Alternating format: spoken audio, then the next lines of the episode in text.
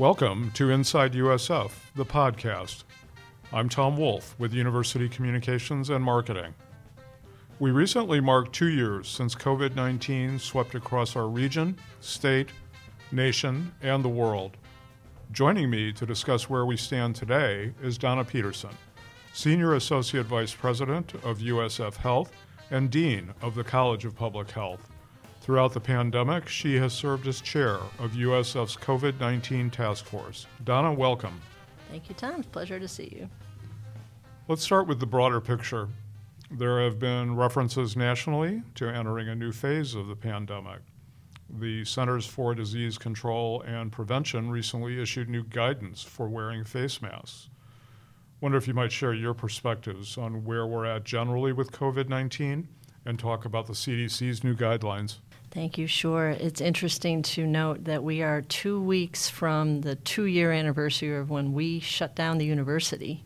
Uh, I'm sure you, you remember that. And um, we were at, we actively engaged a task force to try to understand the situation, access the best information we could get from colleagues around the world, gather uh, any data that we could get our hands on to try to understand what this virus was, what it meant and also looking back to history because as a human species, we have faced uh, plagues and pandemics.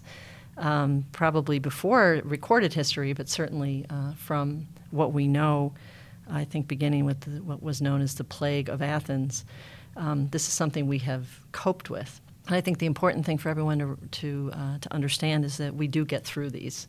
So, even though this one seems uh, to be uh, uh, an, an interminable plague on our on our lives, we will get through this. So we are at an interesting phase now in the, in this pandemic. We've been through d- several waves. We've been through different versions of the virus, which have contributed to those waves.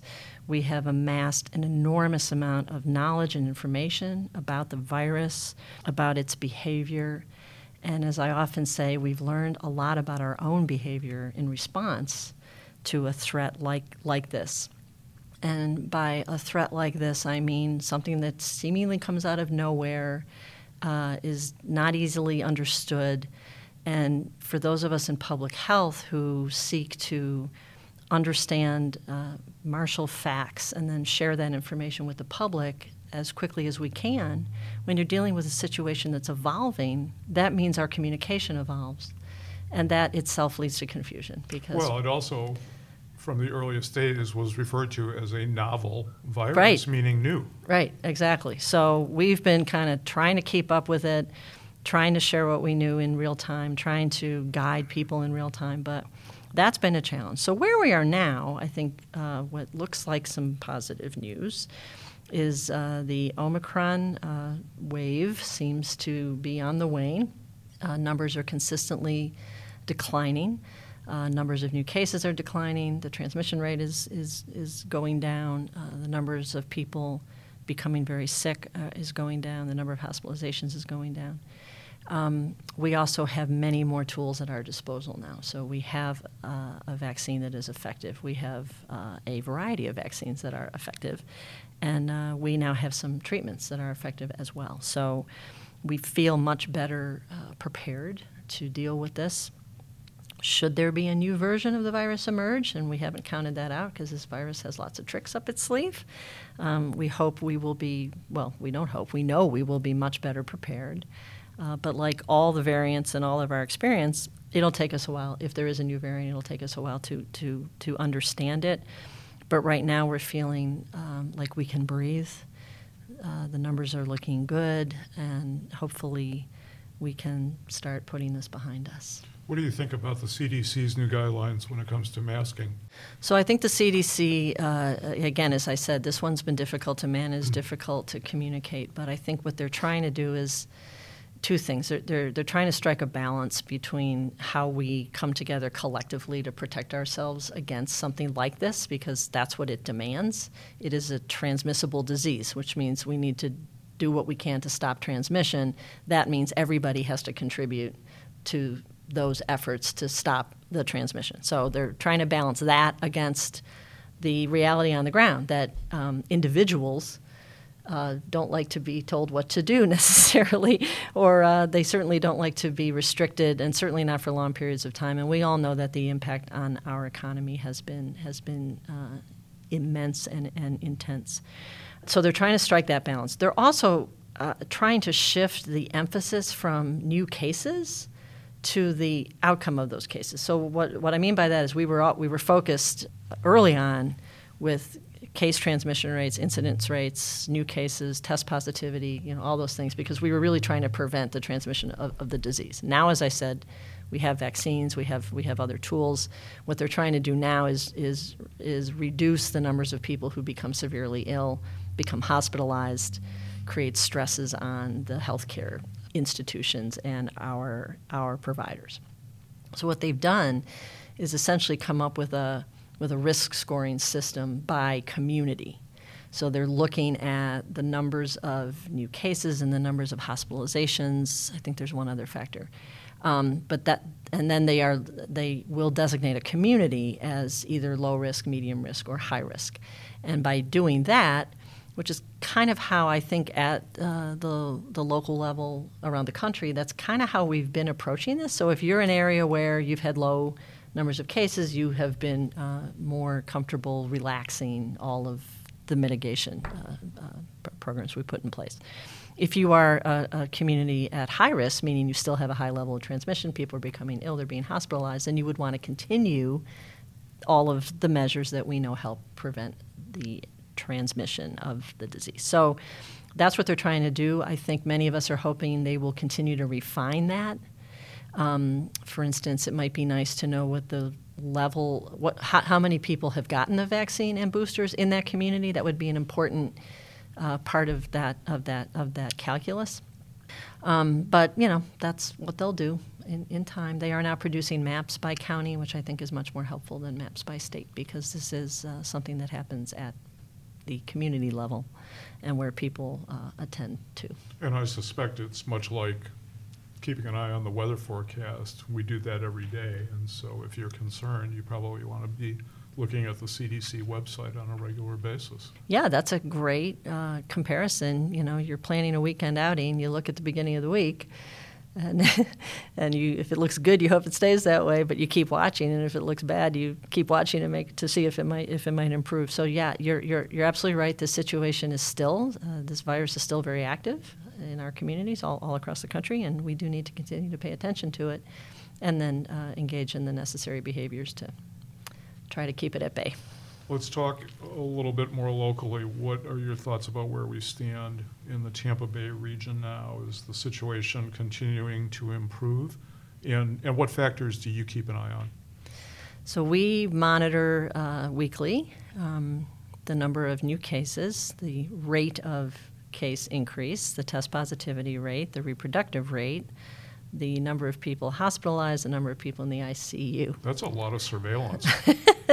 and we look uh, within the uh, multi-county region that the University of South Florida uh, sits within. We have uh, we have a footprint in four counties, and we draw employees from at least six. And of course, we draw students from all over the world. So we look at that, that multi county region, we look at what's going on in the state, the nation, and the world. Thankfully, we have many talented people at the university who do this for us and produce beautiful, very clearly uh, understood graphics and, and share maps and, and, and all of that. So the good news is that for many weeks now, as we've been watching Omicron numbers, they have continually come down. And the new case rate has come down.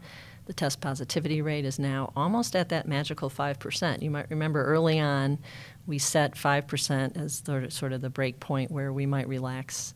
Um, what we advise people over 5% was cause for concern. Omicron has, has been at a very high test positivity rate, but that's also um, perhaps an artificial indicator because so many people are now uh, have access to home test kits, so then those data don't get reported. Um, so those are the things we track, and as I said, um, for nine, eight, nine weeks, uh, all of those indicators have been moving in the right direction. Uh, very, very, uh, very, very uh, hopeful. We are we are optimistic, and we kind of set our own. Um, uh, forecast targets. So we were looking um, at spring break, and we said, mm, "Wow, if we could, if we could get to spring break, we'd feel great." And we're almost there, and we are feeling, we are feeling great. It's not gone. It's still here. It is still in our community. It is still infecting people. And for some people who uh, have not been vaccinated or who have other underlying conditions, people are still getting very, very ill and being hospitalized. So um, it's not, uh, it's not time for the big party, but uh, we are certainly very optimistic that these trends are incredibly, incredibly positive. Here at USF, are we in a new phase? What should our listeners know about the current COVID 19 guidelines for masking and other mitigation measures, such as vaccination? So, we made a decision um, last fall to encourage, strongly encourage people to get the vaccine and the booster. We've made them available through student health services, through the USF Health Clinics. We continue to offer testing and encourage people to be tested if they develop any symptoms. We encourage them to, well, get tested, but then please stay home if you've developed symptoms.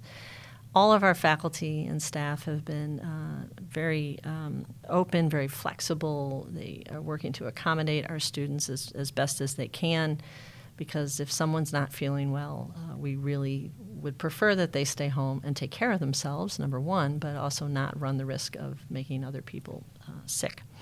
So we continue to recommend all of that. We continue to recommend hand washing. Hand washing is a good habit all the time. Actually, staying home when you don't feel well is a good habit all the time.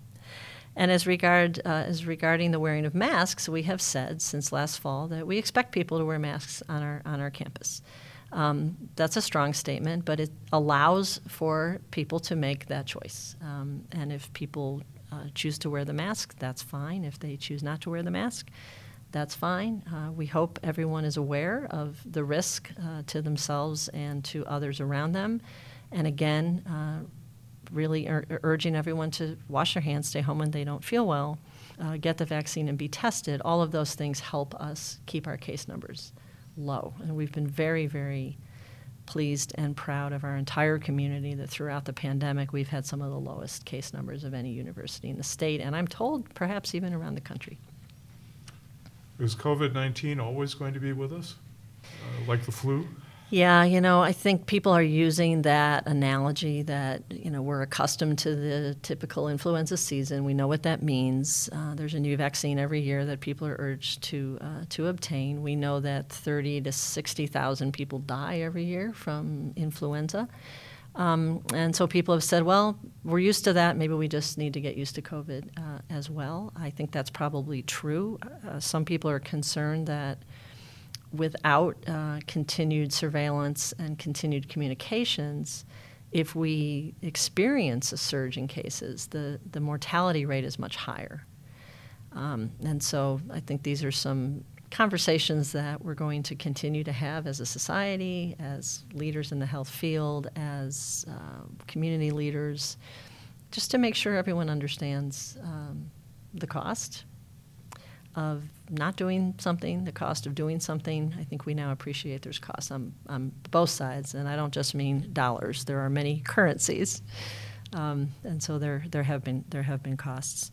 Um, so I, I heard someone say the other day, you know, we hope it is in the rearview mirror, but that doesn't mean it's not still on the highway.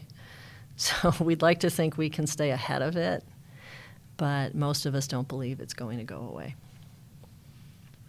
From a public health perspective, what lessons have been learned over the past two years?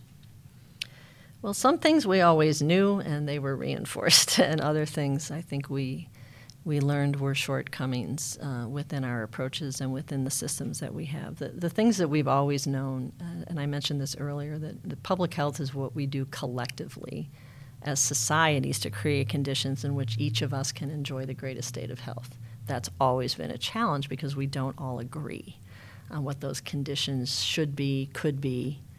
Um, and we don't, you know, when, when, I ask, I often ask people uh, when I'm speaking to different groups, you know, I, I ask if they would rather be healthy or not, and they all laugh because, of course, everyone wants to be healthy. Where the where the challenge comes in is what what does that mean, and what would it require of all of us to make sure each of us can enjoy that enjoy, that state of health. So that uh, that didn't change. I think we saw it in stark relief here when you say we need a collective response, we need everyone to come together. Um, that was very very that was very very hard. I think a couple of things we learned that we don't do well enough is communicate effectively. As I said, this was hard because we were learning in real time and trying to share information transparently and, and, and honestly in real time, but that means that it changes. And we, we know we need to do more. I think we are enlisting um, more sophisticated communications professionals than maybe we did in the past. Say it's, it's not enough to have the data and have the science and, and want to get it out to people. There are ways you can do that that will be more effective. Communication is not only about what is what is put out, but what is received. And I think we've we've learned that that's something we need to absolutely improve. I think the other thing we've learned is how important it is that we bring our systems together and work in cohesive ways. And I think when that worked well, we saw it, and we were it was great. When it didn't work well, um, you saw that too. And, and part of that became very challenging when our hospitals were reaching, uh, you know, that point where they don't have capacity and we had people being you know brought to hospitals and turned away. We had people afraid to seek care for other conditions. Um, you know that system I don't think was managed as, as well as as it could have been, and, and I think we all know it's it's preferable obviously to prevent disease, but it's also preferable to take care of it as close to home as you can. So you know we really that's something that I think we we we are going to need to work on. But I think the experience we had coming together in this community, with the the county, um, the state health department offices in this region, the hospitals, us, uh, and the in the university, all across not only across all of the USF health colleges, but expertise from across the university, we all came together and said, "How do we how do we do this?" And people shared information freely. They shared their observations freely, and that made a difference in this community for sure. To stay current with the university's guidelines, visit usf.edu/coronavirus. Donna, thanks much for your leadership and for joining me. Thank you, Tom. Thanks to all of you for listening. We welcome your ideas for future episodes please visit myusf or directly at usf.edu slash insideusf to share your suggestions.